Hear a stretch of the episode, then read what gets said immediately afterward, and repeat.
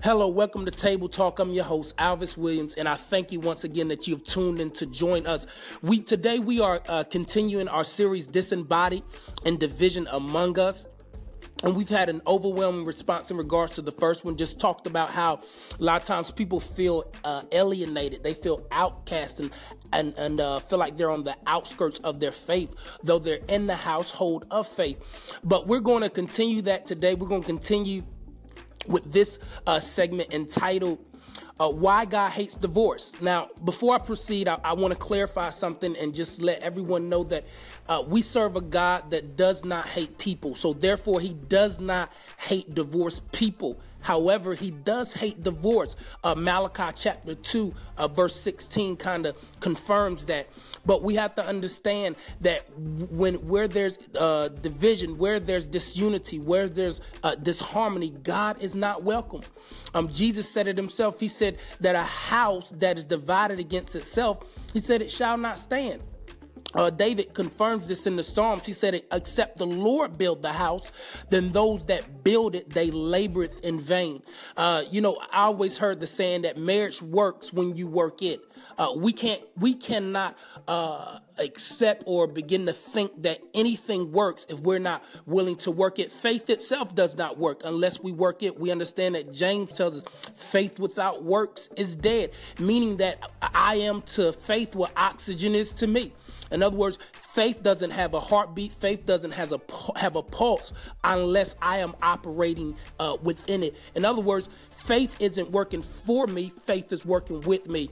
Uh, so we're going to continue our our, our um, segment, and we're going to be talking about why God hates divorce. Uh, thank you. We're going to take a few minutes, and we're coming right back. God bless you. Hello, welcome to Table Talk again. Uh, we're about to dive right into it. Uh, thank you for joining us, and we're talking about why does God hate divorce? Uh, Malachi two sixteen, Malachi speaking to the people, and he says, "I am the Lord thy God." He's prophesying, and he says, "I hate divorce." So why why does God hate divorce? We, that's the question that we're asking ourselves today. Why does God hate divorce? Um, first, we have to understand that divorce represents division. It represents disunity and disharmony, and that God is not welcomed where there's divorce. Where He's not welcomed in my divided places. Uh, that doesn't mean that I can't receive him there, but when it comes to intentionally uh, breeding division or making division among people, God says, I don't want to be there. Um, Proverbs tells us that six things that the Lord hates, seven are abomination. The first one is a proud look. The very last one, he says, are those who sow discord among the brethren. Um, God, when it comes to um, divorce, God frowns upon. Uh, he frowns upon it. Uh, during that time, Malachi was speaking to a people uh, that was very, um, very uh, consistent and persistent in doing what they wanted to do. Um, the men during that time was very uh, disloyal uh, to their wives, and they were using um, the covenant of marriage as more so of just a contract and convenience to do what they want to do. Um, but but but but God, He speaks to the prophet Malachi, and He says, "I hate I this I hate this. Uh, why? Because you're using um, what's supposed to be the highest degree of of how I illustrate my love towards you. We have to understand that Christ, what Christ is the He's the uh, groom. The church is the bride. Uh, so that means that we're really all God's girls.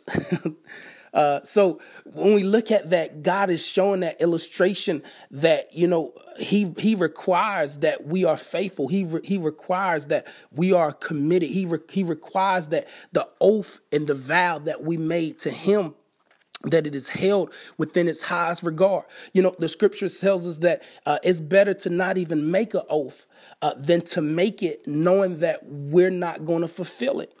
Um, so when it comes to divorce, divorce is a nasty thing. It's an ugly thing, uh, and and it just signifies division and disunity among among people. Uh, you know, the Bible uh, makes it very clear in Genesis that a man that he leaves his his father and his mother, and he cleaves unto his wife, and the and and they become one flesh. Um, it's important that we know that that that God that He desires one flesh, one body. Table talk. We out. Well, that's kind of our show today. Uh, but I thank you guys for all your support, all your love, uh, and we're going to be bringing more um, topics and uh, subject matters to the table to kind of sort through.